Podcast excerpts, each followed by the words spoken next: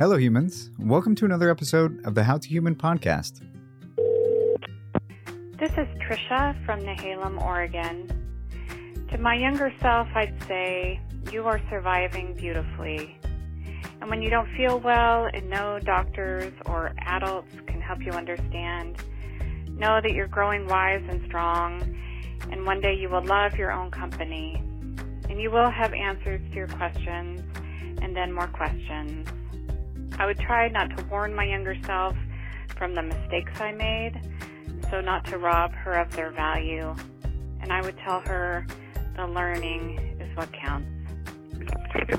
That's a message from one of our listeners, and it's one of my favorite new additions to the podcast is playing these. And I want you to send yours. Send us your message, your insight, your truth. The instructions are on our Patreon page. And we do that to try and tempt you into becoming a patron and support us financially. But I made everything publicly visible, so if you really have something to say and can't justify supporting us, you can still say it. And that's why we wouldn't make good pharmaceutical executives. We just give everything away. So go do it. Go to patreon.com slash hellohuman and send us your message so we have a stockpile of these things. Read the instructions, leave a voicemail, and while you're there, consider pledging a buck a month or whatever feels right. That's P-A-T-R-E-O-N dot com slash hellohuman. And while you're at it, helping us out, like us on Instagram and Facebook. It's the same as our website, hellohumans.co. And it's important when publicists or agents are looking at our program, they're going to look at how many followers we have, and we want to get the best people we can. So you're really helping the program in a number of ways, as well as giving us. Anyway, let's get on to the show. At one point or another, we've all learned the painful lesson that life isn't fair. We all have struggles, but some, unfortunately, have it much harder than others. Surviving means finding a way to live even though the odds are against them. And thriving means finding the strength to keep their head up and keep moving forward no matter where they started or no matter what they're up against. Our guest today is an undeniable part of American history and is a personal hero of mine who demonstrates what can happen when you refuse to give up, refuse to live in fear, and refuse to accept the way things are. Today's episode is my conversation with Melba Beals, who became the center of national attention just for being black and wanting a better education. She was one of nine black students who decided to integrate into an all white Southern high school, which meant walking through a sea of people who didn't want her there on a daily basis and showing up the next day to do it again. She knows struggle like I will never know, and she has made it through with a smile on her face, a love for humanity, and a dream of equality and the will to keep on going. So sit down and take notes, because if anyone is going to teach us on how to persevere, it's Dr. Melba Beals. Melba, thank you for joining us on the program. It's my pleasure. I like to start off by hearing how people describe themselves rather than introduce them, because I think it's more interesting. And so, for anyone who doesn't know who you are, who are you? Uh, some days that's a big question. Uh, I am a Melba Beals. Um, many people describe me in many ways. I'm Dr. Melba Beals, very proud of that. I have a doctorate in international multicultural education. I'm a mom first before anything else. Uh, a Christian all the time, 24 uh, 7. Someone who started her life out based in Christianity and who's only alive today because of it. And then uh, I have spent my life committed to civil rights. I started out in Little Rock, Arkansas, born in 1941. I'm 76. And so in 1941, for an African American to live in uh, Little Rock, Arkansas was a wild and interesting experience. Uh, I was an odd child, I would say. I'm, I'm not your ordinary human being. Um, if I had been my own parents, I would have been nuts. But uh, so I, would say, above all else, I'm an interesting human being and I love humanity, and I'm fun to be with. That's what I say about myself. Thank you. I, I think one of the major accomplishments of your life, eh, if accomplishment is the right word, is that you are forever a piece of American history by being one of the Little Rock Nine. And I'm curious to ask you some questions on that. But before we get started, I know there is a full life that led up to that. And I'm curious about where you started up until you became one of the Little Rock Nine. You know, I, it's funny you should ask that because at 76, I've just written a book about that called March Forward Girl. And in March Forward Girl, what I tell you is that the first thing I ever remember in my life is fear, just being afraid of everything. And I remember going to the store with my parents, and home my parents were were were well spoken. Their shoulders were straight, their chin was up high, and they were very proud human beings, telling me what public decorum was like. My grandmother and mother could say the word decorum, and I'd stand up straight. You know, they'd make me polish my shoes every morning. I mean, as a child, I was very well disciplined. To church three or four nights a week. Thank you very much, and early on Sunday morning. And you know, as a child, I noticed first off that my parents were so wonderful at home. They were strong and they lectured me and they told me how to be a great human being and that God loved me. And, you know, our routine at home was very, very ordinary, but very Christian based. But once we got to the white grocery store around the corner, they became idiots, uh, bowing down, yells, their nose. Uh, uh, they would let white people step in line in front of us in the grocery line. It would take like hours to pay for this can of Calumet baking powder because you know we get up to where the cashier was and then somebody come step in. And i noticed that in the grocery store whenever we were with white people they took over um, if we were in line to get some meat. No no no no no no no no no no no. Which was going to cut for them first. Uh, called them auntie and nigger in front of me and said nigger you're not ready to you're not going to reach out for that. You're not going to touch that package are you? If you touch something nobody else will ever want to buy it and I was waiting for my parents and my grandparents to talk back because they'd been at home telling me how wonderful we were and how God loved us all equally and all that stuff. Alrighty, let me see you practice. And none of that happened. And I was really upset because here the people who were supposed to protect me couldn't protect themselves, right? So as a child, I was very odd. First of all, because I had whooping cough, my grandmother set me on her lap and she read to me and she made me do math and all that at night instead of sleeping right? And so i was a pretty bright child pretty interesting child and very psychic child. Uh, so much so that grandmother said shh don't say anything to anybody. Just write what you think down in a diary. And so the time leading up to going to central high school is what compelled me to go to central high school. By the time i was three years of age i was sitting in the front yard in a red wagon because grandma said that the stork brought me. So I said, all righty then. Gonna sit out there when the stork comes by to bring somebody else. Gonna wave myself out of here. Ask for a ride, right? Then by the time I was five, I saw the Ku Klux Klan, these white riders, hang a black man in my church.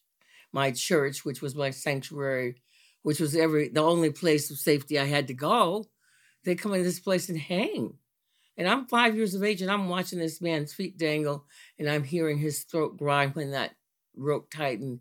And I have never, ever, ever forgotten what that sound was like. And so when it was time to raise your hand, teacher said, Who would like to go to Central High School? Well, during my lifetime, I had been driven around that school all the time. It was eight square blocks in diameter. My school was not even one. This was a beautiful, it ranked 10th in the nation as an institution. Every year we'd get this slimy equipment, we black people would, from the other schools, white schools, uh, used typewriters, three legged tables, that kind of thing. Slimy, old, dirty, snotty books. And they got the new stuff. And so, yeah, I wanted to go to Central High School. Because on Sundays, my mom would drive me around and around Central High School. We'd go for a Sunday ride and we'd have a soda or an ice cream cone. We'd go for a ride in the white neighborhood because it was where we couldn't go if it was dark and where if they caught us, we couldn't go if it was light. So that's what we did for a Sunday treat was go looking where the white folks lived, right? And so Central High School was somewhere I wanted to go for 10 years before I ever got there. Wow. There's a lot to unpack there.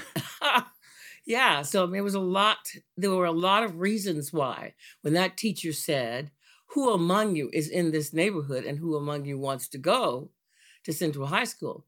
Despite what I knew to be a risk, not as great as it turned out to be, who knew you'd need the 101st Airborne? Who knew you'd need armed soldiers to go to school? Nobody did. I certainly didn't. Don't sit there saying, you know, everybody says, oh, you're a heroine. No, I'm not. I'm just somebody who wanted to go to Central High School because the education would be better. And I figured if I went to Central High School, I'd get the hell out of Little Rock.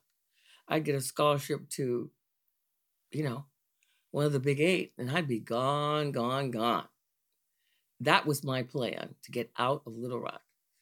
It's almost surreal. It's hard to sink in that somebody can be killed in front of you in broad daylight based off the color of their skin. I'm still kind of hung up on that. That it's a new concept. Although it still happens, you know, in Mississippi less than three years ago, what the white guys do in the bars there is they get out on Friday evening and they drag black men behind horses, some of them. It was one happened, I think, less than three years ago. And that still happens places in the South, you know. And I went to do, I do sessions sometimes with police departments or with uh, organizations. And I had a man tell me probably five, six years ago, I was doing a session on equality. And he was one of like three or 400 people in the audience. And he said to me, he raised his hand.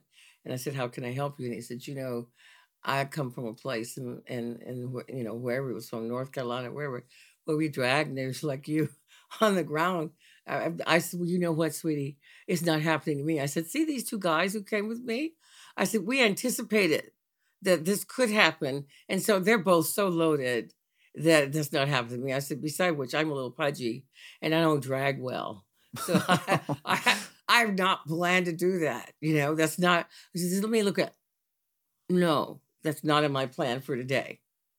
That's all I said, you know. Yeah. Back, and I said, why oh. don't you come eat lunch with me? And did he? He did. One of the things I'm still thinking about is how your parents, who are strong and intelligent at home, mm-hmm. And then almost have to play dumb, play to the expectations and rules that white people had set for the area.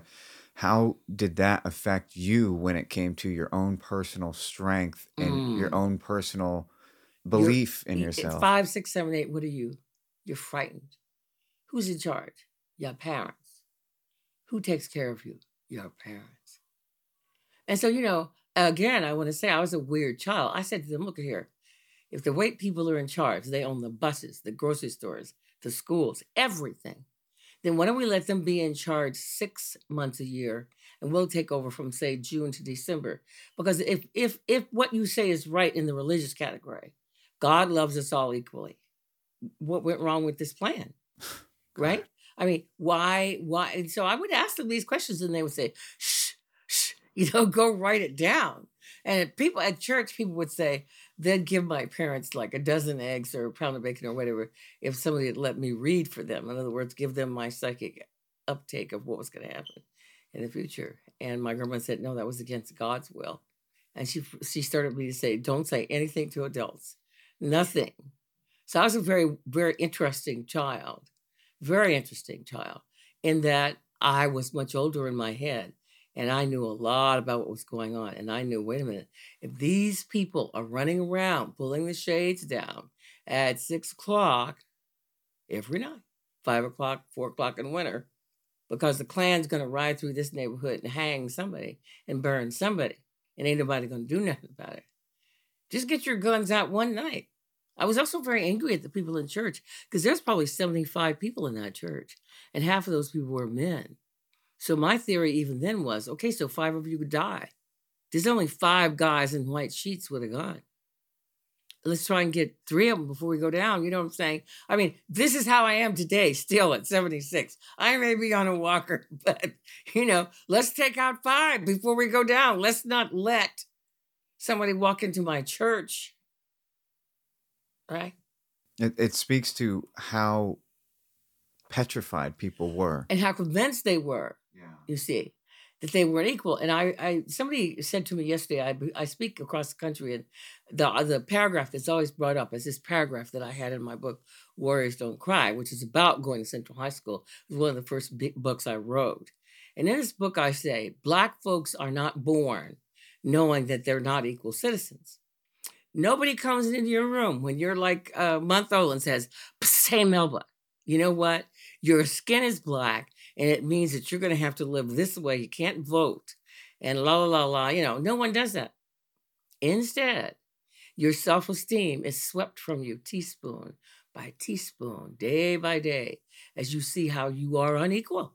You see the name white and colored written on the, you know, white is on the prettier uh, water fountains and color is on the icky ones. You see white on the uh, nice bathrooms with the daisies on them. And downstairs around the corner in the dirty, you know, is the colored bathroom, right? Everything was separate. Don't forget, I grew up in a separate territory.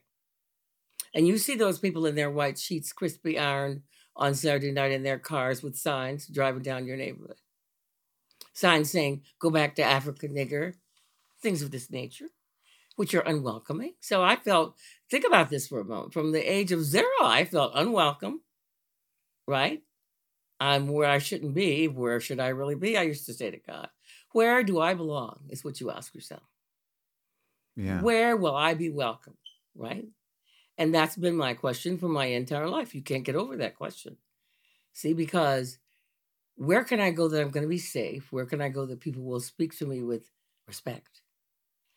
Where can I go, for example, when I went down shopping? And, and the interesting thing for me as a child was that my adult parents taught me, you know, you every day they were drilling it into you to stay alive. If a white person walks towards you and you're on the sidewalk, step off.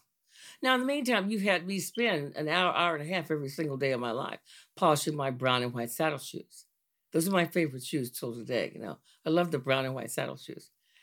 And so I would have spent an hour, hour and a half polishing mine just right, get all the lines right. Grandma would check them.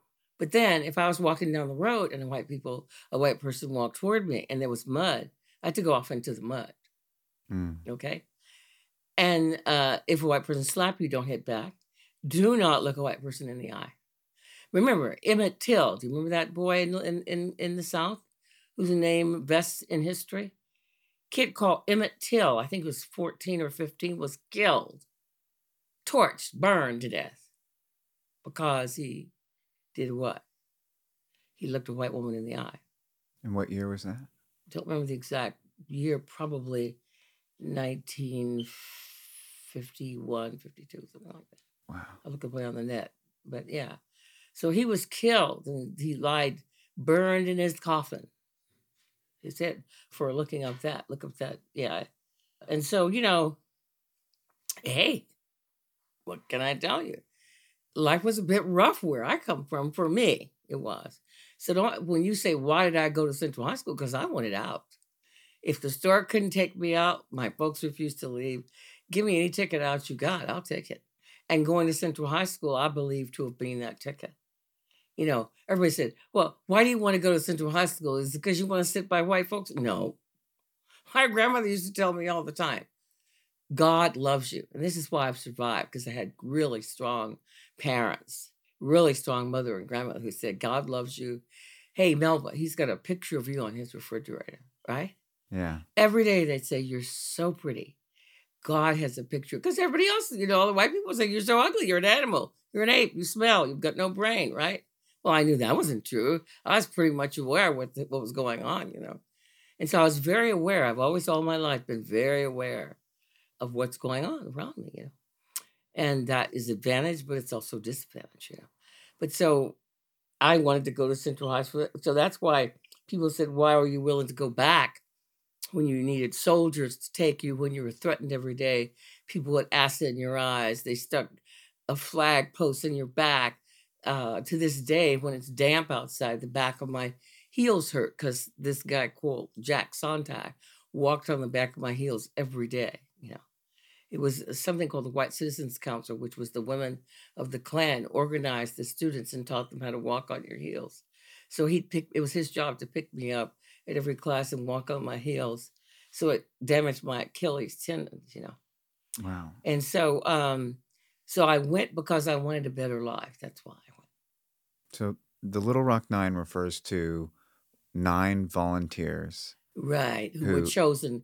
There were originally 116 students chosen. And that whole process in itself is a book because in the beginning, Little Rock only Arkansas only wanted to meet the 1954 Brown versus Topeka decision at a very minimal level. They did not want to really integrate. And so what they did was they sent people out, white people out to the black community to tell people, don't go. You know, even though we're going to offer you the chance, And don't go to our school. And in addition to which, we'll build you a school of your own. And they did indeed build a black school, right? Right. So that dissuaded a lot of black people because something like uh, many more, let's say many more than 116, I think it's something like a thousand kids, more than a thousand people would have been available to go. But originally 116 went, you know, said they were available. But but after the Klan started uh, threatening people and people got into all that trouble physically, and every day you started doing mobs, people took the hint. They said, wait a minute, we're not going. And only nine were left. And only nine were left. And so you hinted that you knew it was a big deal, but you didn't quite grasp what a huge deal it was going to be. And so I couldn't grasp what a huge deal because at 15, do you know you don't understand death? Not really. My relatives have died, but you know, there they are. They're a little bit cold. Do they come back later? I don't really get it totally. You don't, I mean, I didn't get anything. At 15, you're kind of, I was kind of humming around after Johnny Mathis.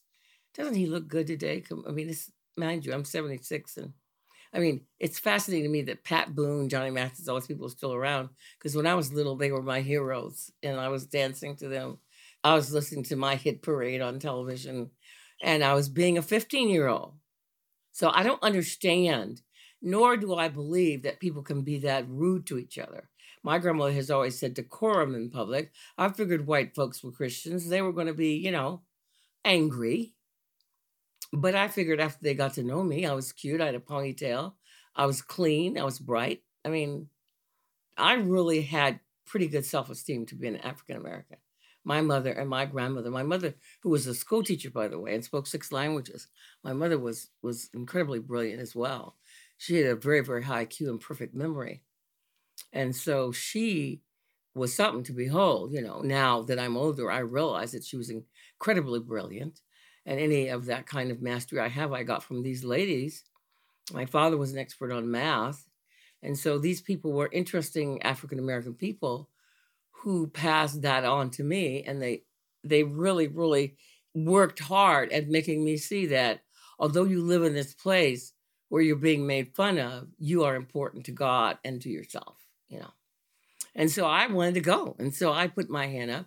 And you have to figure out that there were nine of us but 1900 white folks.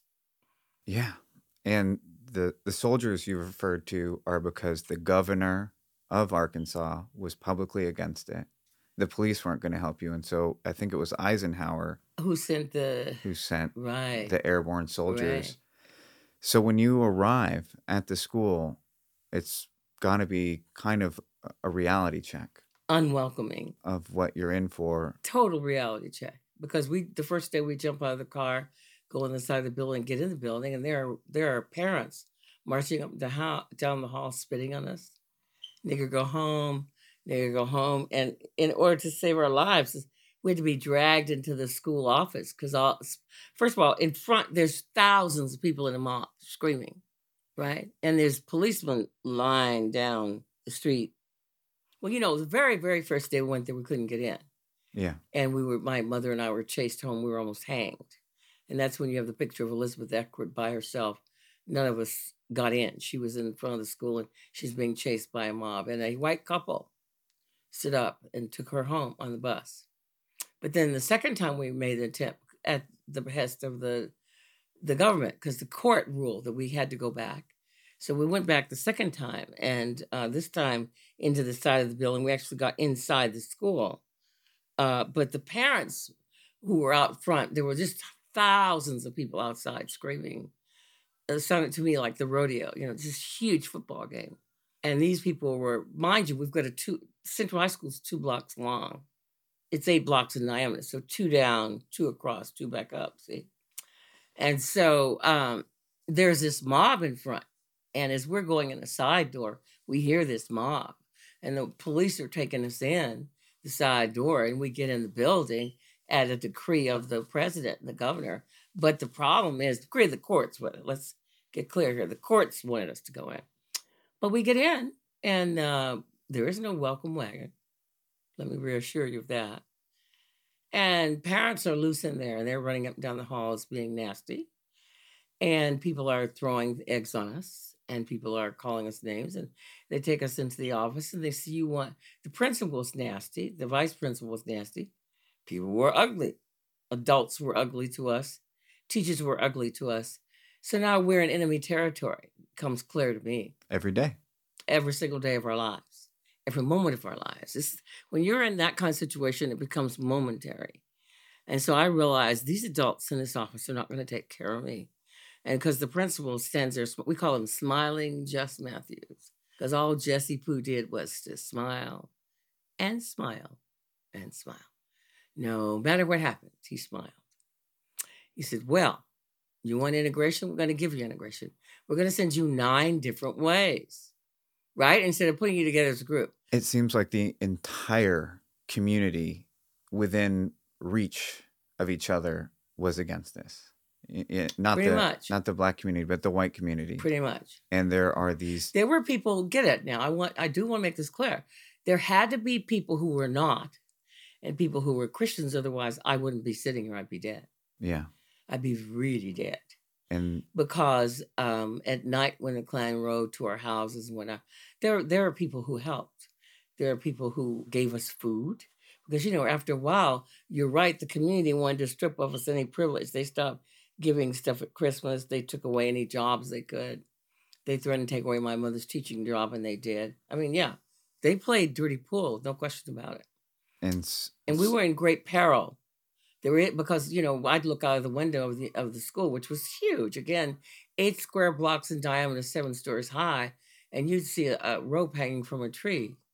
You know, we're going to hang one of you today, and the kids inside would say two, four, six, eight. We ain't going to integrate. They just scream that all day.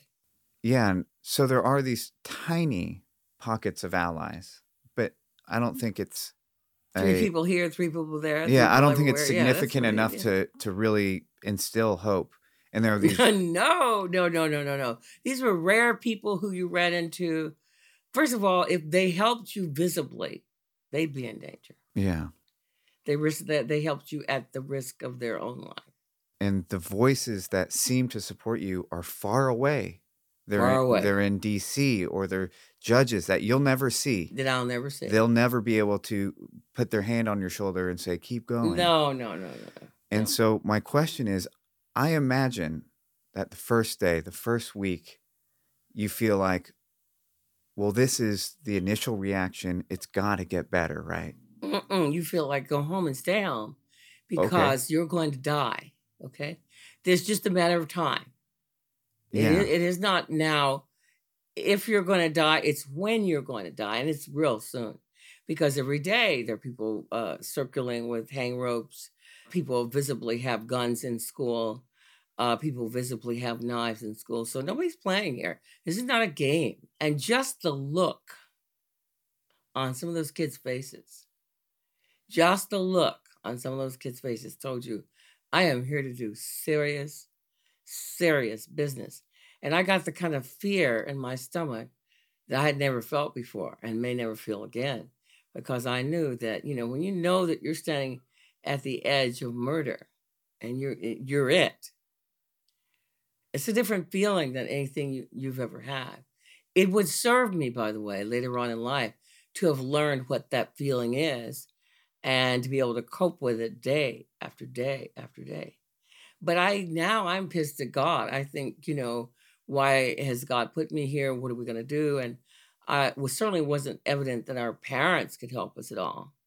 I stopped even telling them. We stopped talking to them. They couldn't help you in We the only grocery talked store. to each other, right? We couldn't. I mean, we only talked to each other, and so um, it was clear in that beginning week that we weren't going to make it. Now, a couple of weeks go by, a week goes by, and, and President Eisenhower sends the 101st Airborne, and the only hope I ever had inside that school was when those armed soldiers arrived, because they too were serious. They were World War II heroes, and they were some serious dudes. They came in town, they popped their tents up in the backyard of Central High School.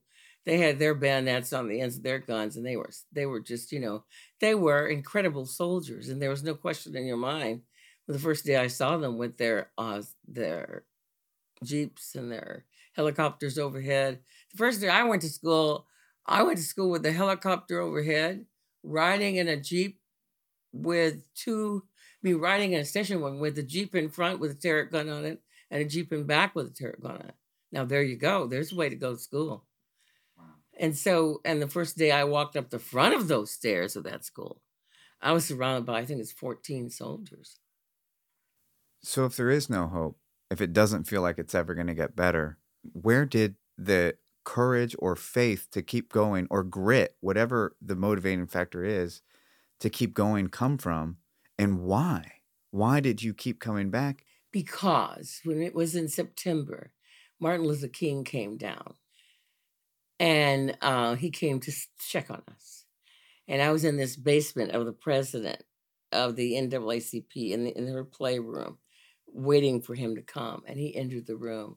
And it was an experience that is unbelievable in the sense that he was different from other human beings. We're not all alike, not really, in sense of who we are and who we develop ourselves to become. And this man was something beyond most human beings that I will ever meet. The only person I could compare meeting him with was meeting Mother Teresa, to tell you the truth. He talked very slow, he was very calm. And before he said anything, he stopped and looked at each of us in the eye. And I miss Smackaboo. You know, I miss talk really fast. Tell me what you want. Hi there, let's get to it. And he just looked me in the eye. And I started out with my complaining. Somebody put acid in my eyes. And I don't like, I don't want to go home. And he just looked at me and he said, Hey, Melba, don't be selfish. You're not doing this for yourself, but for generations yet unborn. Wow. And I thought, what? Nobody ever said that, really. You know, nobody, my parents talked to me about, you know, if I did this, I could probably get into a college somewhere else. But nobody said, you know, if you do this, it means that these schools across the South are going to integrate. And you're doing this to give opportunity to other Black kids in other cities everywhere. You're doing this to break down a barrier, Melba. You know? And so then I was embarrassed and I shut up. And that one statement would live with me forever. It was a hard statement because yeah. it meant that I could no longer complain that I was going to do without a prom because who cared? Anything that I was going to do without could not be measured up to what I could gain for other students. So I had to grow up. Beginning there, rather than to think of how I could get out, I started to focus on how I could stay in. And you weren't able to graduate from Central High School? No. Because I, I might be remembering wrong, but because the governor literally shut down the school at one point, right? That's correct. See, so I was a, I was a, uh, 11th grader. And so he shut down the school the next year. This is, uh, I went to Central High School 57 to 58. And then 58 to 59, he shut the doors. And that made us really popular because he shut all the black schools and all the white schools. So now we have a situation where our black friends don't like us.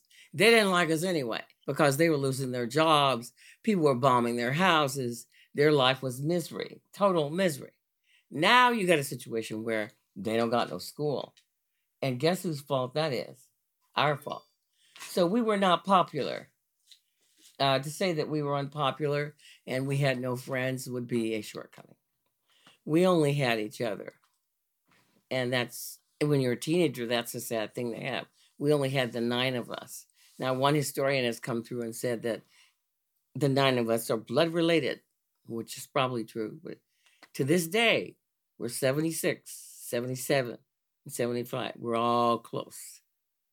We all call each other. One of, only one of us has died. That would be Jefferson, and the rest of us are here. And so when you, when that chapter forcefully came to an end, were you aware that what you had done would ripple through history, or did you feel like, well, this was a failure, or? I didn't feel anything. I felt I just wanted to get away. I didn't I didn't I didn't care at this point. I was nuts. I was like, how would you like to be chased for three all the days of the school year? And at this point I was just I went out and we had been summoned to take a national tour. I got to travel around the country. At the point at which school ended at Central High School, I had other shocks coming. I just wanted out. I didn't know that I'd done anything. I didn't know that I'd be in history books. I didn't care. My soul, somebody walked on my soul with a pair of football cleats. And there's no explaining to you how I felt. I felt tired, exhausted, torn up. One of us had gotten expelled. I missed her. She was my best friend. I felt like I'd been damaged somehow. And I, I didn't know if I could ever collect myself back together. You know, I didn't know who Melba was anymore. Is she the Little Rock Nine who's going to be interviewed every five minutes by the press and followed around and pictures taken of her? Who is this girl? The other thing that happened, which was uh, jolting, was that we were taken out of Little Rock on a national tour to the White House, to the Statler Hilton Hotel. First place I was taken was to the Statler Hilton Hotel in New York. Do you know what that hotel looked like? Do you know what my house looked like? My house was this little shack very nice for the black people of that era, but a tiny, maybe 900, 800 square foot little shack with minimal amenities, and somebody takes you to the Statler Hilton Hotel, the house could fit into my bedroom there. Mm. The most beautiful interior I've ever seen the silverware, the plates, and then remembering what it was like to have a limousine service parked in front. I wanted to go someplace, I'd pick up a phone. If I wanted food, I'd pick up a phone. Now, the contrast of this, because what I was getting to see was while I was back in Little Rock being black, there were some black folks up north who were living very well, Lena Horne being one of them, because we met her personally. The head of the Chicago Defender being the others. That was the only black national newspaper. Okay? The head of Ebony Magazine living not only on a beautiful lake that he had pawned out, but a, with a beautiful summer house that looked like the Bank of America but I thought, wait a minute, God, I mean, whose turn is it to be black and, and rich? I mean, come on. I mean, what's going on here, you know?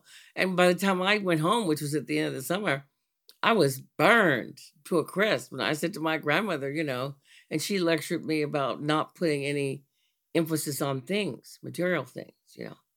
But by then my head was turned and I was really, really fluffed and that whole experience had turned into something incredible. And eventually, I would be, by the way, adopted by a white family who were Quakers. My father, my adopted father, founded Sonoma State University. He was a teacher. And they're very down to earth farmers, nice people who I would stay with all my life. I mean, they're still, you know, I still call my sisters and brothers every day and da da da da da. My parents have died since, but uh, every day I think of that mom as well as my black mom. So I had a weird outcome of that, you know. The very people, get this, the NAACP had to get us out of Arkansas in the 1959-1960 year because the after we'd been out of school for a year, I was staying home. Uh, they had to get us out of Arkansas because the Ku Klux Klan said 10,000 dead and 5,000 alive on our heads. That doesn't sound like a lot now, but in that era, ten thousand dollars to buy you a house, a car, and whatever else you wanted. Mm. And so they called for help, and people who wanted to take us in came and did so. And therefore, uh, I ended up here in California with a white family in Santa Rosa, California. And so Central High School isn't where the story ends because obviously you, you come to California.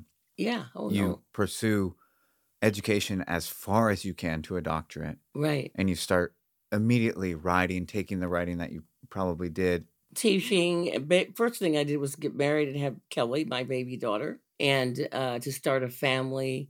And then my mother was on my case, and she said, "White, you know, white folks can do without school. Black folks cannot. You will go back to school. You will get your education." She was totally all over me, like white on rice. I mean, she was like spun, spun, you know. And so I did what she said, and uh, she was correct in that it certainly armed me to get a decent job and all that, you know. And so I'm curious, we have a lot of artists and writers in our audience. And what are the big life lessons that you drew from that experience as you navigated the world, expressing yourself and trying to with the book expose yourself that you wrote trying to help the next generation of artists and what are the big things that you cling to that you want to teach people who want to express themselves the things that help carry you through the life of an artist which on its own is a hard journey. That that there is something valuable and unique about who you are no matter who it is. So see that and value that. Do not de- devalue who you are in any way shape or form. No matter what your name is or what you look like or how much you weigh or how much you don't weigh or what the color of your eyes are. You have a story to tell and you have valuable information and valuable skills that if you share will be appreciated. So you first have to appreciate that the product that you're offering, the piece of art that you're offering, is going to serve somebody and be worthwhile. And decide decide that that's so. Even if you have to sit down and think one day, well, who's this going to do any good for? You know, then that gives you some more energy from your muse to move ahead, you know. And then once again, it's what grandmother said to me is that it doesn't matter what anybody thinks about you. That's not important. It's what you think about yourself and what your God thinks about you, you know. How you live in your life, not call she used to say, you know, when I'd say, people call me names today. They call me nigger, they call me this. She'd say, aha. I told them to call you rich. And if they do that, will coins jingle in your pocket? I love that. And so, uh, so what difference does it make? What does calling a person a name? What what does does that get you down? Does that really? I remember when I went to my physician's office when I was getting ready to go off to Columbia University to become a, a journalist, and I said to him, "I'm going to become. I'm leaving." I loved my doctor. Loved him. Very sweet white man, old German man, who had taken good care of me because I'd had a lot of lung problems and he'd been very sweet up to then. But I said, I want to tell you goodbye. I'm leaving. I'm going to New York. I'm going to Columbia University. I'm going to be a journalist. And he said, Oh, Melba, you're overweight and you're black. You'll never be a journalist. If you're going to be sane in this world, you have to settle down and accept things as they are. Really? Two years later, he was inviting me to his house to show people he knew me because I was an NBC newscaster right here in San Francisco, California, on the air five days a week. I moved my membership to another doctor's office. But he was calling and inviting me to come to his house to dinner so his friends would know that he knew me. No, I'm unavailable, boo. Right? And so for me, most of my life, all of my life, there's nothing you can tell me that I can't be. If you tell me I can't do it, I was a, I was a cowgirl as a news reporter. Don't assign me to do apron stories and knitting and crocheting when the boys, I see those boys out there doing murders and, and they're doing the big stories. Don't do that to me. You know, I resent terribly that you treat me, and you categorize me, you can't categorize me as a female and say, okay, well, you're going to do that kind of news story. Go over there, honey child, and do those quilts. And yeah, no, they tried a lot of that. No, no, not me. I'm on the next plane out of here doing what I want to do that is just as, you know, and, and I will ride you, see, till you tell me that I can have that assignment to do that crime story. So therefore, I did a lot of great stuff when I was news reporter. I did Patty Hearst. I did the attempt to shoot President Ford.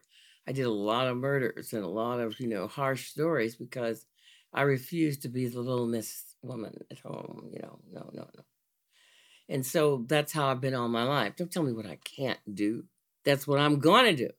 How do you teach your kids or people who you're speaking to on how to find that inner strength, that grit to keep going, not to listen to other people? What do you say to them? that only what God thinks of you is important. And I tell them that, you know, God loves you, thinks you're precious the way you are. God created you, right? And there's purpose to everybody who's walking. And so you are needed. You have to, you're needed. Who you've become is needed in the world. Otherwise, you wouldn't be here. Wow. So don't let anybody stop you. If you want to be it and you are sincerely committed, you will do it. Gotta be committed now. That does not imply that God's going to sweep you up like an angel one day and you'll become what it is. It means that you're going to do hard work and you're going to learn the steps to what you want to be and then you're going to take them. And what other values do you feel like are important to pass on to, to your kids, to young people? Do unto others as you'd have them do unto you. Don't don't go around slighting other people because the thing, the problem with that is don't tell jokes about other races or other people who have handicaps or anything, because the problem with that is until we are all free, none of us are free. So as long as there's one enslaved, one mistreated person on the planet, that's who you are.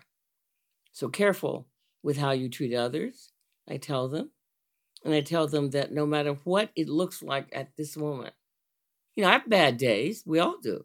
I have those kinds of days where, you know, my car keys are missing, my bill isn't paid.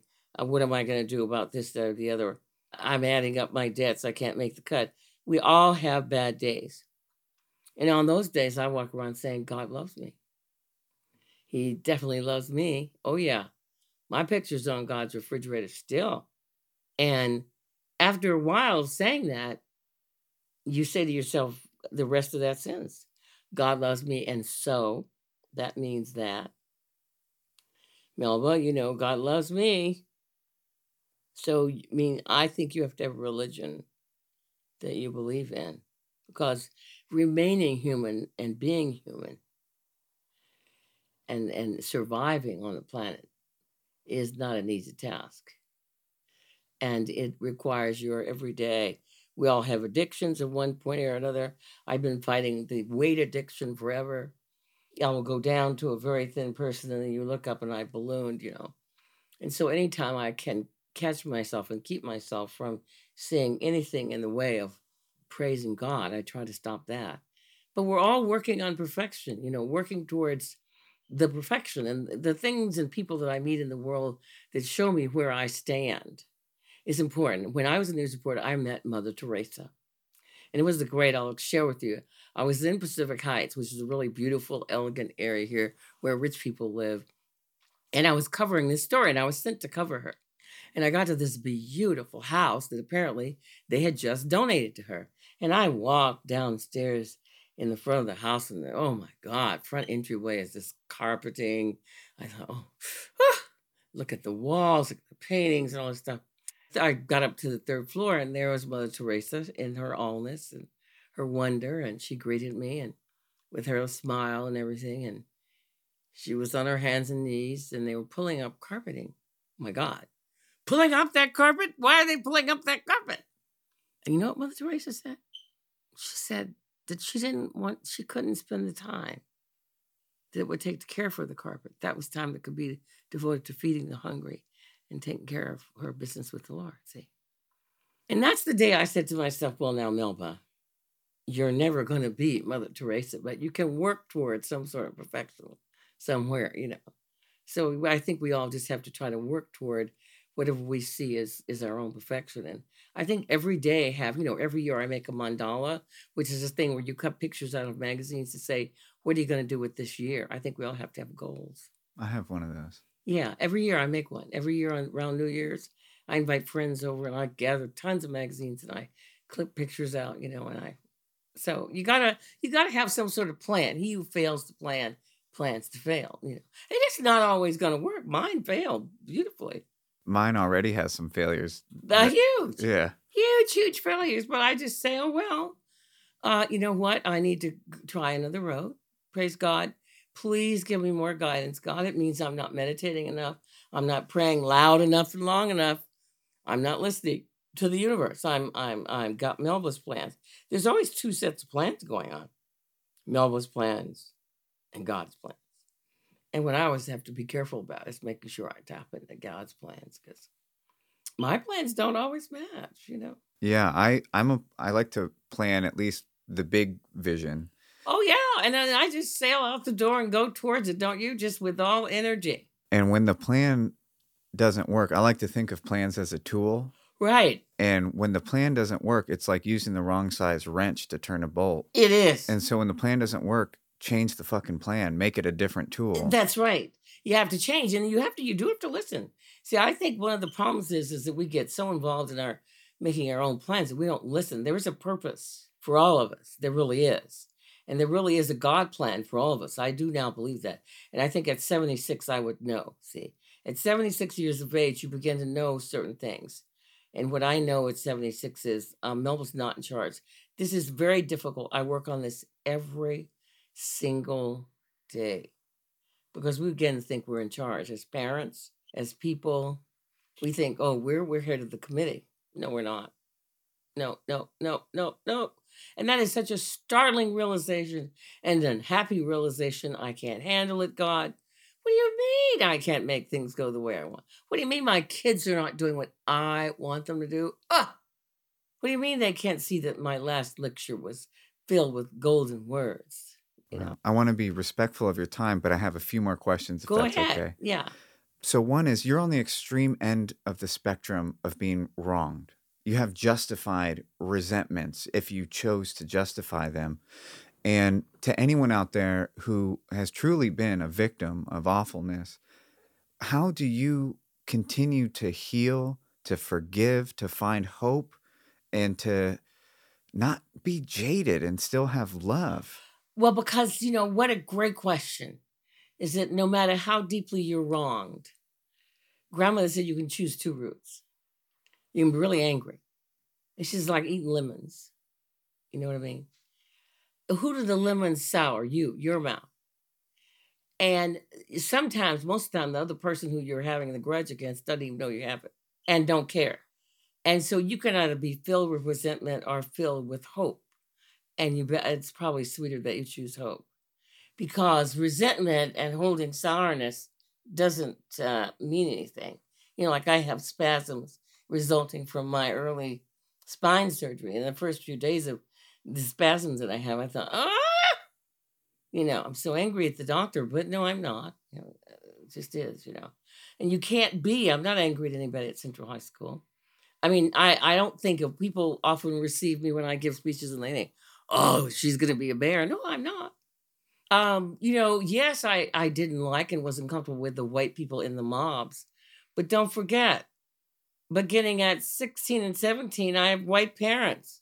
And my father is six feet four inches tall with reddish blonde hair, and blue eyes, whom I adored. My mom's petite with brown hair and brown eyes, uh, whom I love with all my heart.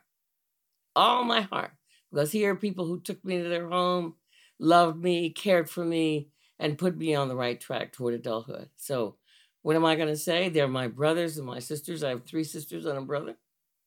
Well, excuse me. They provided a home for me.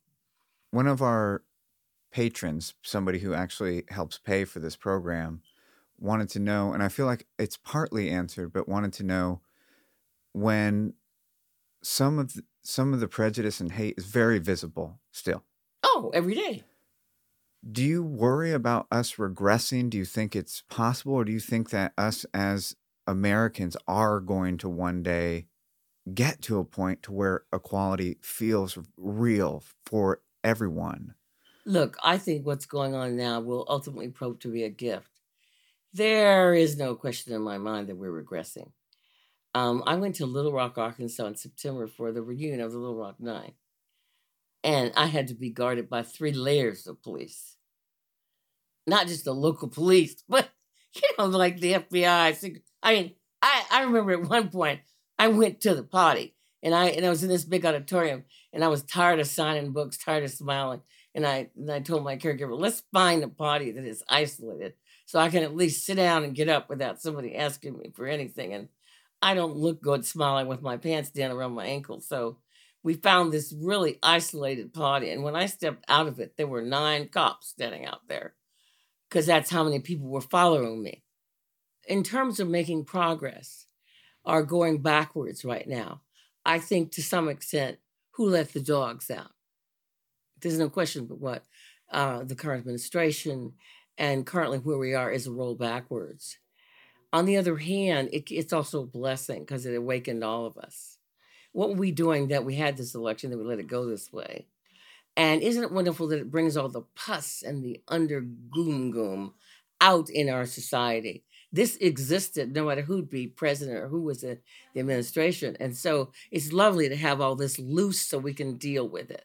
That's the blessing of it. And there's no question of what we are rolling, It's not went backward.